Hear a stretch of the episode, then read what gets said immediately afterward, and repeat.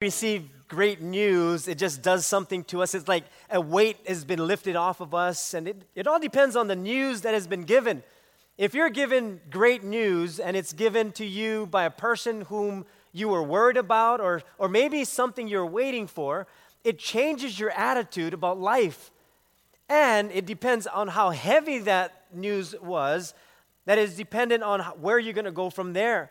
If you just get news like, you know, something came in, maybe you ordered something and, and it was like shoes or something, that's good news too. But when it has to do with life or death, that exponentially changes when it comes to good news and how we're going to feel. See, when we experience good news or when someone tells us good news or something that is important, it, it's all dependent on what that news is about that will cause us to change our attitude or our outlook in life. If you're a teenager, sometimes the greatest news is mom and dad got you a yeah, car, cell phone, something like that. Yeah, car, house. But when you when you're at a certain age, when you when you're in your 20s or 30s and and you're you're wanting to lose weight, the greatest news is when you step on the scale that you see the weight loss. And then when you hit your 40s and 50s, you're like, forget it, let's just eat. I don't care already, it's just too hard. But it depends on the news that you're given that is going to change your attitude and going to change your outlook on life. And God gave us the greatest message in history, the greatest news in history. And that is being reconciled with Him. In other words, we were far from God, and He provided a way back to Himself through Jesus Christ. It's the greatest news that we could ever possibly imagine. In fact, the gospel, when we say the word gospel, that actually means good news. So the gospel of Jesus Christ is good news. And sometimes we take it for granted because we forget on how great the good news of Jesus Christ is. In the series that we're calling Counterfeit, we're learning that the devil himself masquerades as an angel of light. In fact, if you're new today, we welcome you. In your bulletin are some notes that you can take out that will help you to follow along. Some of you use our the New Hope Church app, so you can you can take notes on there too. But in this series that we've been going through, 2 Corinthians 4:11 tells us that Satan himself masquerades as an angel of light. That, that's what he does. He's, he's very crafty. And if you read from the very beginning of time, when when God created man and woman in the Garden of Eden, that the devil, the serpent, was very crafty in how he spoke to Eve in her disobedience to God. He spoke to her in such a way that it kind of caused her to rethink what God had said. And when the devil came to her and said, Did God really say that? It's kind of like he was saying, You know, there's more options than what God is telling you that if you consider this, then you'll be just like God. You'll know the difference between good and evil. And so the counterfeiter, the devil himself, will appear as an angel of light. In other words, he will be able to appeal to our senses in such a way that we think it's okay. That we think, oh, this, it sounds good, looks good, tastes good, feels good. But then in the end, it's actually not good. That's how good he is, in the sense of being a counterfeit. This word counterfeit actually comes from the Latin, two Latin words, contra and facere, which means in opposition and make. Those two words. So when the devil comes as a counterfeiter or appears as an angel of light, he is in opposition to the things of God. When God gives us value, he wants to rob us of value. When God gives us life, he wants to take away life. When God gives us dreams, hopes, and aspirations, the devil wants to rob us of that and strip all of that away. But if we're able to come to the true knowledge of Jesus Christ, then we'll be able to differentiate between the angel, the devil appearing as the angel of light or as an angel of light, and then the Word of God, the Spirit of God, and who Christ is. Unless we come to the true knowledge of Jesus Christ, we won't be able to determine what is what and which one is of God, which one isn't. Why? Because the devil himself masquerades as an angel of light. And that word masquerades really means to transform, that he can appear as. So if we're not careful, if we don't know the real deal when it comes to Jesus Christ, the true knowledge of Jesus Christ, we'll get duped all the time. And we won't even be able to receive the greatest message that God has given to us. See, messages are great, but if you don't get the message, it doesn't matter how great it is if we don't even receive it. And the good news of Jesus Christ is the greatest message in history. But if we don't receive it and if we don't get it, it doesn't matter how great it is, it's never going to impact our lives. See, God gave us this message, the good news that brings us closer to Himself through this relationship with Jesus Christ. And the devil wants to separate us from God and keep us further from God. He even dupes us into thinking that as believers that no nobody wants to hear about god. People are tired of hearing about god. People are people don't want to hear about jesus christ. They, they don't want to hear about some religious fanaticism. And the devil wants us to believe that that in our day and age today no one wants to follow god but that's not true. See the bible says that god has put eternity in the heart of man. In other words we're always going to strive for eternal things but the devil masquerades in such a way that he starts to counterfeit that which is eternal and that which is temporary. And so now, if we don't know the difference between the two, we're going to chase not after eternal things, we're going to chase after temporary things, thinking that's what's going to bring us happiness when it's not, when it's only temporary. We chase after money, after a relationship that we think is going to fulfill all of our heart's desires when it's going to when in fact it's supposed to be God in there first. As he says, seek first the kingdom of God, and then everything else will be added. But we seek everything else first, and then when, you, when we're down and out and we have nowhere else to turn, then we turn to the kingdom of God. And he says, No, you have that opposite. And that's what the devil has done. He, he made in opposition to what God has given to us.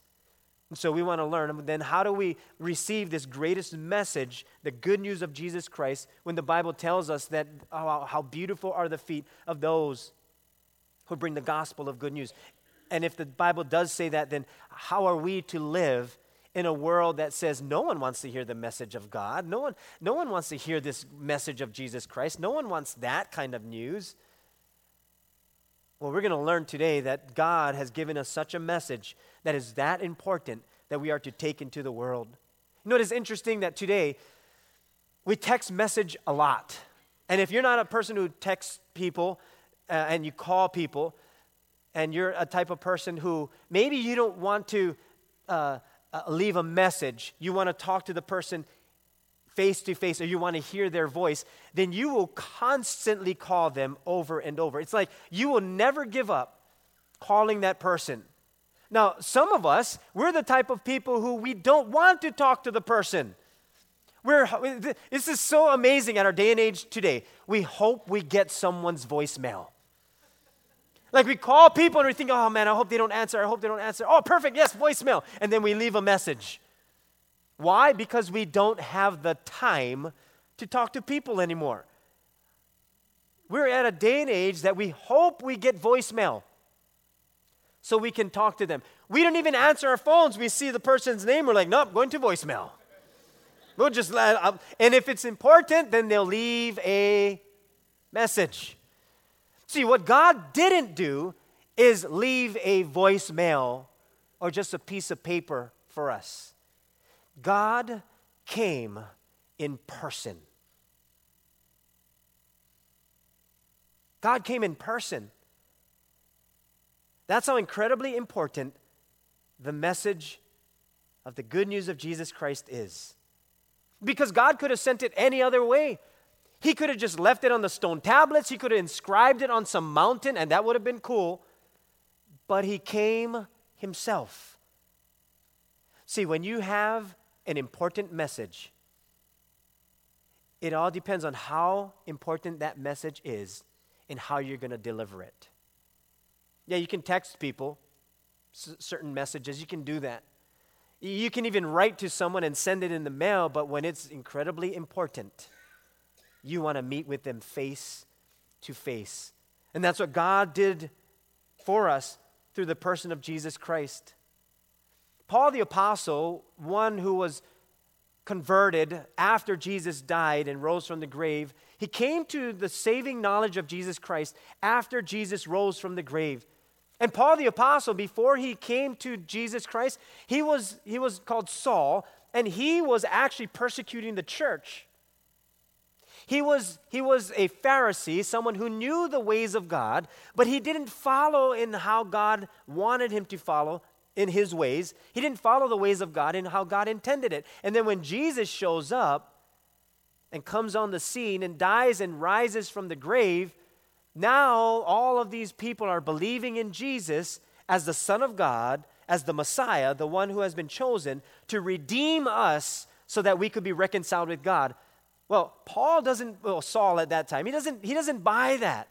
So he's persecuting the church, and then he comes to meet Jesus face to face. He gets this vision from God, and then because of this vision, his whole life is changed. And not just for this earth, for all of eternity.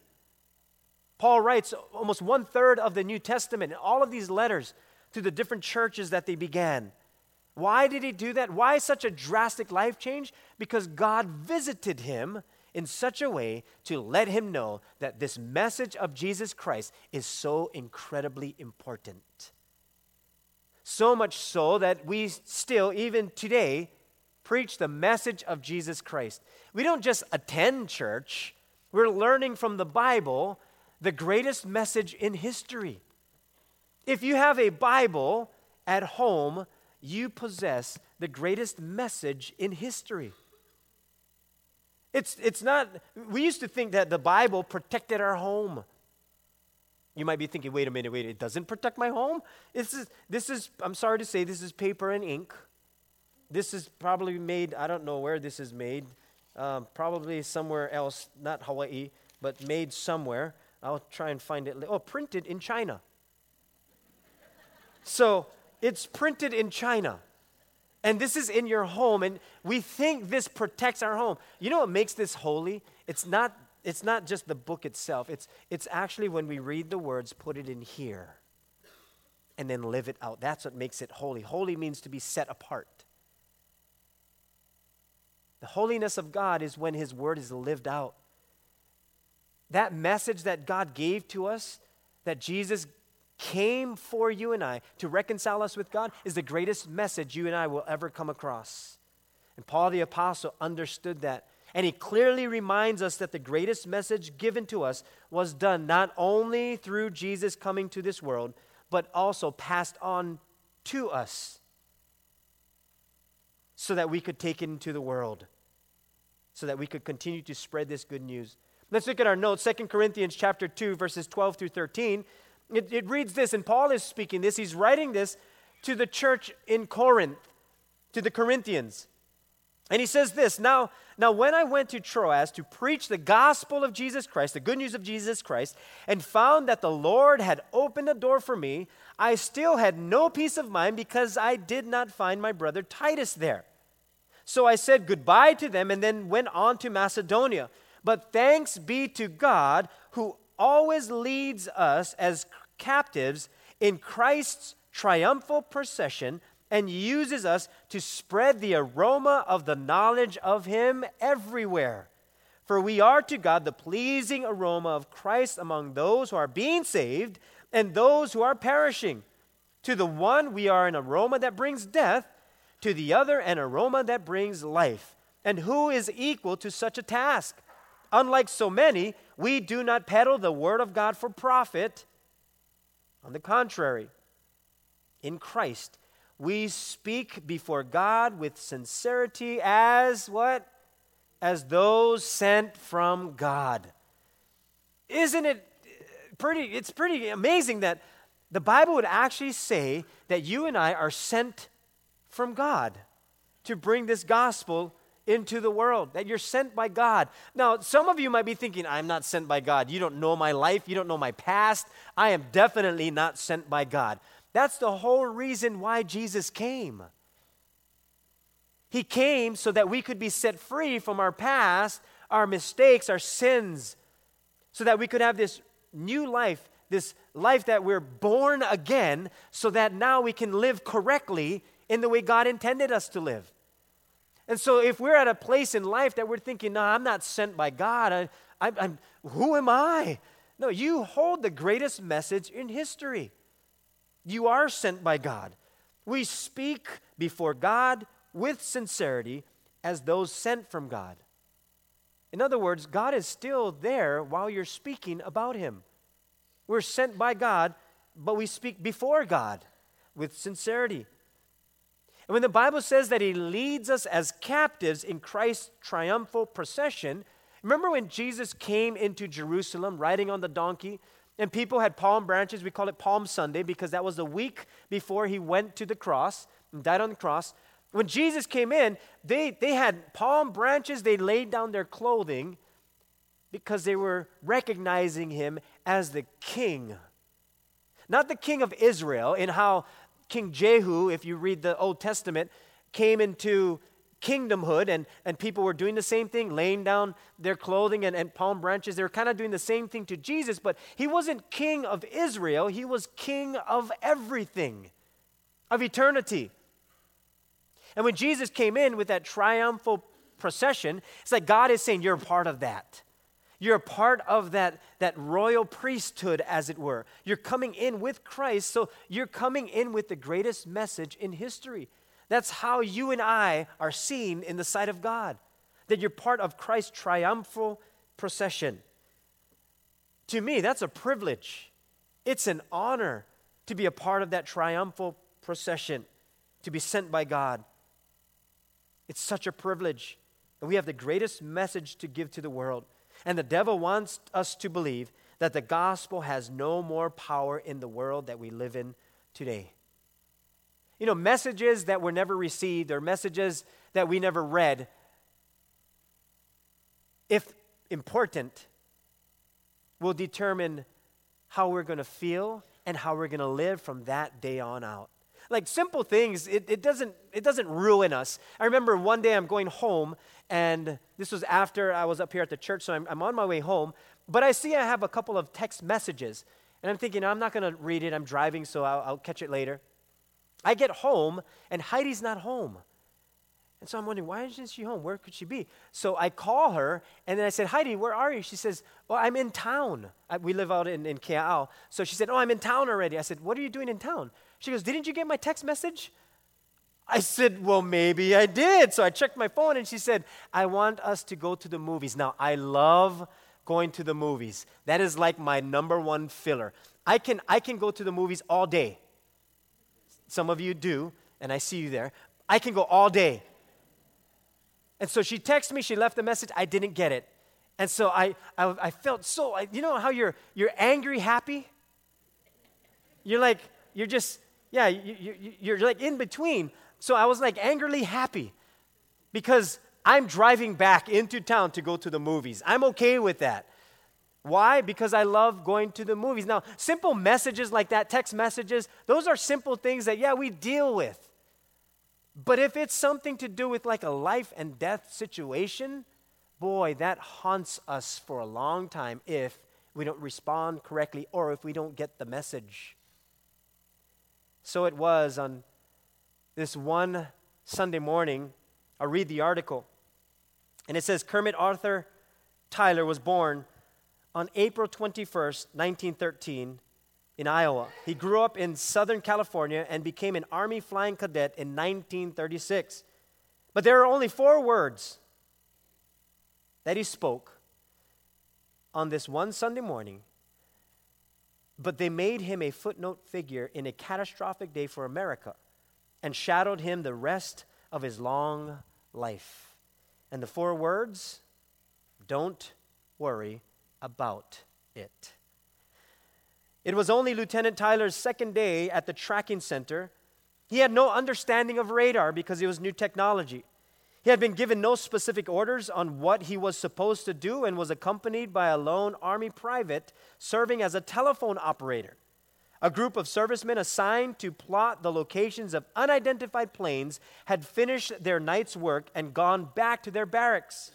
Lieutenant Tyler would recall how a friend once told him that a Honolulu radio station normally off the air at night would be broadcasting around the clock if American bombers were flying in from the mainland, enabling them to beam in on the signal.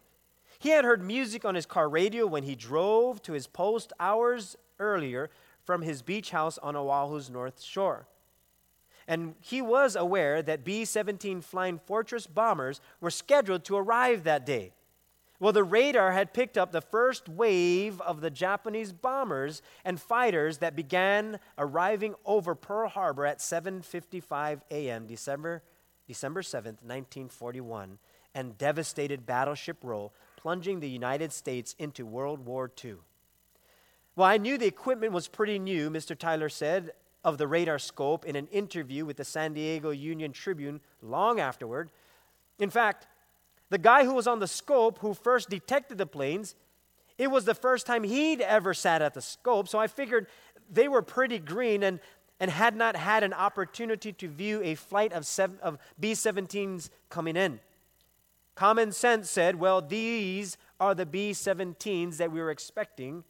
And so I told them, don't worry about it. I wonder how many of us as believers have come to a place that we've begun to say, with the message of Jesus, don't worry about it. And I have this message, but I'm not so worried about it because I don't want to offend someone. Maybe you're new today and someone invited you to church, or maybe you're checking things out. Maybe God is doing something in your life, and, and maybe you're wondering, is there any hope for me? And the devil himself has been saying to you, don't worry about it. Nothing big. See, messages are important, determined on what the message is. Its value is determined on what that message is.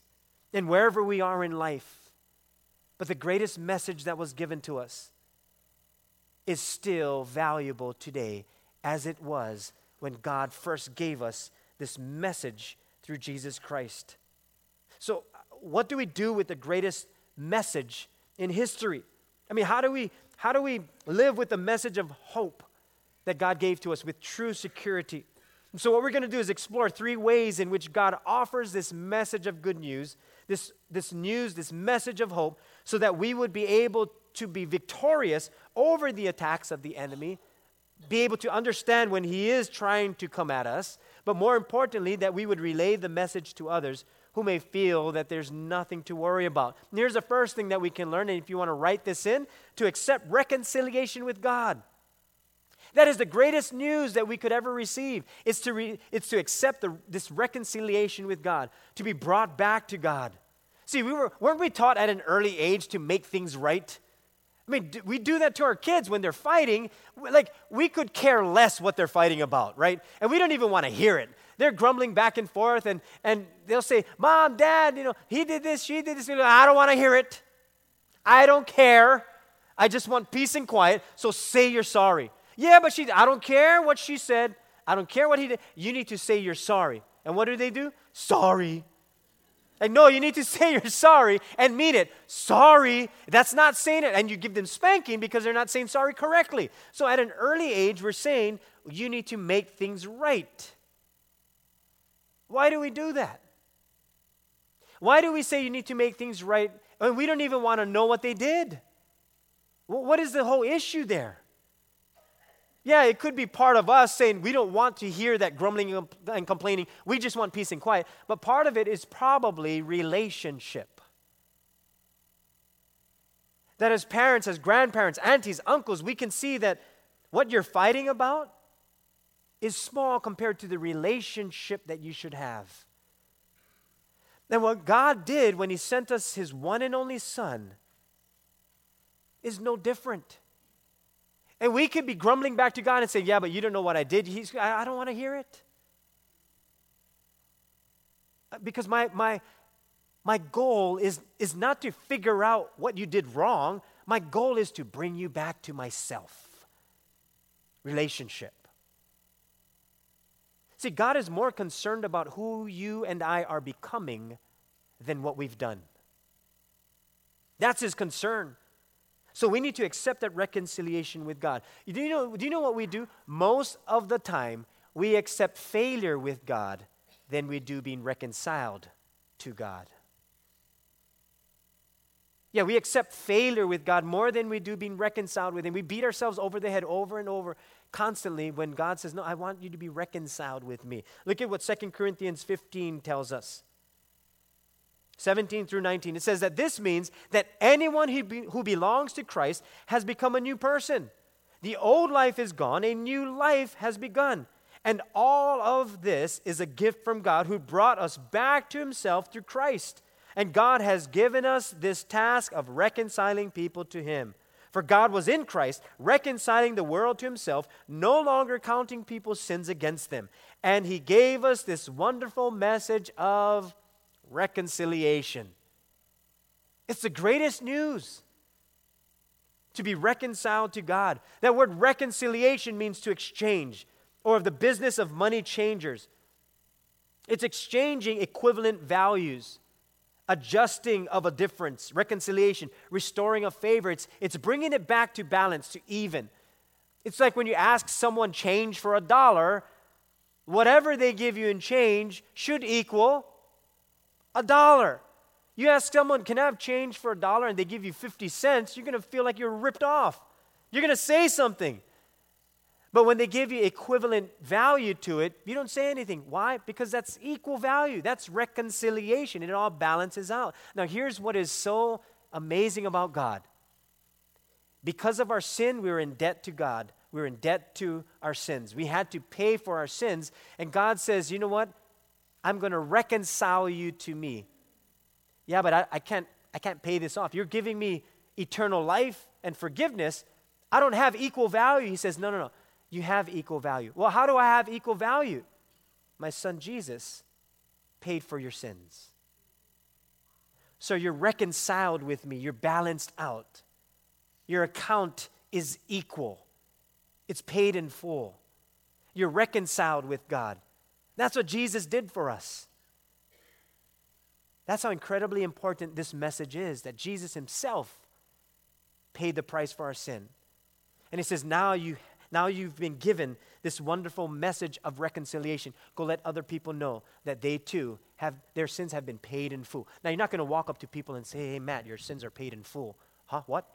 Yeah, your sins are paid in full. Oh, I don't even know what you're talking about. Yeah, there's a way to do this but it's the message of hope. It's saying that, you, that we, we are now, in God's sight, holy and without fault. That's what Ephesians 1 4 says. That long ago, even before He made the world, God loved us and chose us to be holy and without fault in His eyes.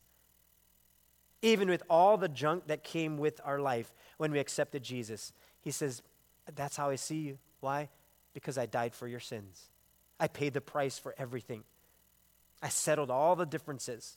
And the enemy comes as a counterfeiter and disguises himself to appear as a false hope that if we do good things, then we'll gain favor with God. If we just do right, then we'll balance out our account. And so we do good deeds in the hope that we can be reconciled with God. See, we, we do good deeds not because we want to earn God's favor we don't do good deeds so that God would live in us. We do good because He lives in us. We don't do it for favor, we do it because we've gained God's favor through Jesus Christ. Romans 5:19. Let's read this scripture together loud and clear so that we can catch it. Let's read it. Ready? Go.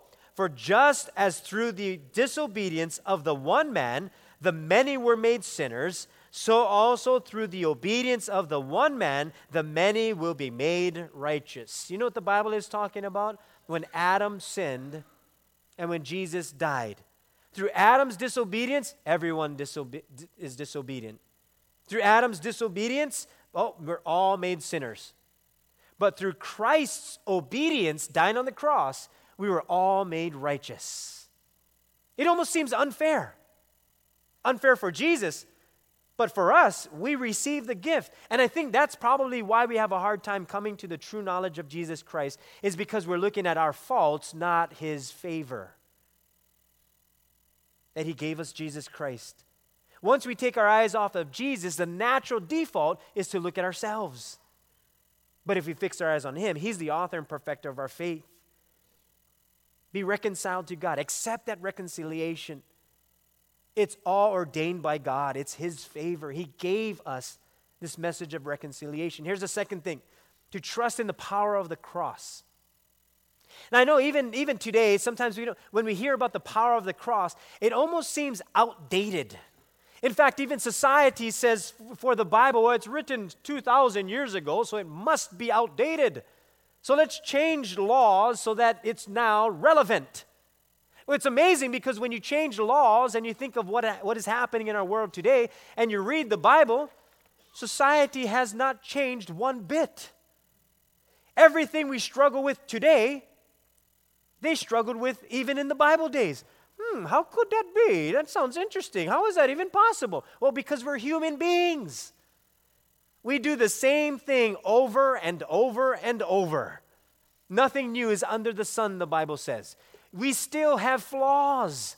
And we still, even in our day and age, rebel against God. Yeah, you can read from the beginning of time, nothing has changed. Same. That's why Jesus is the same yesterday, today, and forever. Everything he has done, everything he did, and everything he is doing never changes. Why? Because he is eternal. And He wants to help us to come to the true saving knowledge of Jesus Christ. So now, on the cross, when He paid for our sins, there is power on the cross. Now you might think, well, how does that give us power? Because that was 2,000 years ago, so what message can we receive from that? That's already done. How is that relevant to my life today? Well, just think about it this way. Let's just say we were shipwrecked. Okay, we were on this ship together, shipwrecked. But on the ship, before the ship went down, we saw like pieces of wood, maybe some of those barrels, you know, those wooden barrels that, you know, if you watch like a pirate movie, they're always in the pirate movies. They always make the part. So they're always there. The ship goes down. What was normally not even considered anything, if you're drowning and you find one of those barrels, that is life saving. Why? Because it now it depends on where you are. You're floating in the deep blue ocean and you need something to save your life. Well, that's the message of the cross. Our life hangs between temporary and eternity. And we're all floating out at sea. Now, some of us, we can tread water really good. We can tread water really good for a long time. It's, no, I don't, I don't need the cross of Christ. I don't need the saving power of God. But after a while, life gets tiresome you become weary. We hit this thing called rock bottom, a difficult time, and then we say, I'll take the piece of wood. It's like, I'll, hang on that piece of wood. Remember, uh, I think it was a movie like Titanic. Like in the end, they're hanging on this door, and it's so sad, and she's hanging on, Jack, don't go, Jack, don't go. And then he just goes. It's like such a sad part. But she drifted on that thing for a long time. Now, the cross of Christ, although a piece of wood, saves us. It's the cross of Christ. Not the cross itself, but there is power in the cross. Why? Because it was who was on the cross that brings its power. Never underestimate the power of the cross. 1 Corinthians chapter 1 verse 18 says for the message of the cross is foolishness to those who are perishing. In other words, those who are just treading water. They're like, why do I need that piece of wood? I don't need that. Yeah, they're just treading water. Yeah, it's to those who are perishing. But to those, to us, who are being saved, it is the power of God. See, what makes the cross of Christ so powerful is that God's power was on display and his wisdom to put death in its place and the works of the devil in the grave. It's the power of the cross. 1 Corinthians 1:22 through 24 tells us that the Jews demanded a sign and Greeks looked for wisdom, but we preach Christ crucified. which is a stumbling block to the Jews and foolishness to Gentiles, but those whom God has called, both Jews and Greeks, Christ, the power of God and the wisdom of God. In other words, Paul the Apostle is saying, yeah, you're going to have two sides, and, and, and in those times it was the Jews and the Greeks. But he's saying, even today, you're going to have different groups of people who are saying, why do I need the cross? It's foolish. But it is the power of God unto salvation. 1 Corinthians 1:25 says, "For the foolishness of God is wiser than any human wisdom, and the weakness of God is stronger than human strength." See, even God's so-called foolishness, the way some may take it, that why would why do we need God? It is the power that comes with the cross that becomes the wisdom of God, and it's stronger than any of our human strength. And we can trust the power of the cross because that's the way God chose to reconcile us back to Himself. In other words, God took the responsibility on Himself when Adam and Eve sinned in the Garden of Eden. God didn't, Adam blamed Eve, Eve blamed the serpent. You know what God did? He took on the blame. He didn't blame anyone. He said, I'll, I'll take the hit. And He reconciled us back to Himself. That's how powerful the cross is. Acts chapter 4, verses 11 and 12 says, For Jesus is the one referred to in the scriptures where it says, The stone that you builders rejected has now become the cornerstone. That there is salvation in no one else. God has given no other name under heaven by which we must be saved. Yet God gave us that. It's the power of the cross. When Jesus died for us, it changed everything. And so here's what we can do. Number three be a living message of good news. Just be a living message of good news, that you are the bearer of good news. In other words, when you walk into a, your home with your family, anywhere you go to work and church, if you serve in a, a, a ministry, when you come there, do you come there with the, with the hope of good news? That wherever you go, you're carrying this good news, that it changes your demeanor, your attitude, and everything you do because you have this good news. You see it on children's faces. They'll, they'll make a craft in school or even at church, and then you, they'll come home and then they'll hold it behind their back and they'll walk up to you, smiling face, everything in their countenance. You can tell something's up. They'll walk up to you and go, Mom, Mom, close your, close your eyes. I have something for you. That's how they look.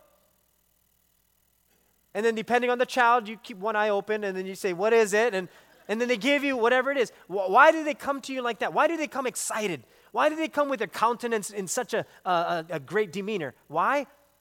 Because they have something to give to you. There's a message there. Maybe they wrote something, drew something, colored something. They want to give it to you. And I wonder how many of us, even as believers, that we don't walk around the world with that anticipation of we're carrying good news. We walk around like, oh yeah, I got to work today. Oh my goodness, work, work, work. Like we, we even say, hey, how are you doing today? Ah, busy. How's your week? Busy. So what are you doing today? Ah, whatever, you know, got to work hard. Ah, hardly working. like we have these, we have these phrases that we use. And it's like God is saying, no, you have, you have the greatest message, the hope, the gospel of Jesus that our lives should reflect that.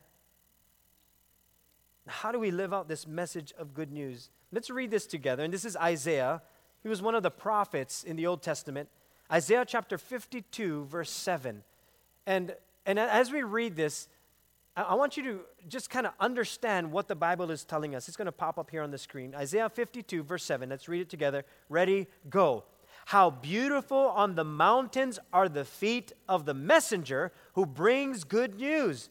The good news of peace and salvation, the news that the God of Israel reigns. You know what the Bible is saying? It's not necessarily that we have beautiful feet. It's not talking about a physical look that we have. It's talking about the message in which we carry that makes our life beautiful. It makes who we are wonderful. Why? Because we hold this message.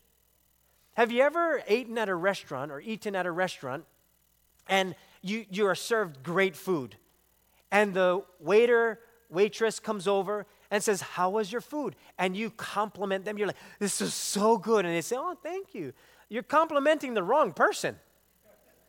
Right? I mean, we should be giving the cook's tip. Right? All the cooks are like, Yeah, yeah, yeah, it's a good idea. No, everybody, yeah, these, yeah, the waitress and waiter, yeah, they deserve that too. But sometimes we're, we're actually telling the wrong person. At the same time, sometimes we yell at the waiter or waitress when it's not their fault. Why?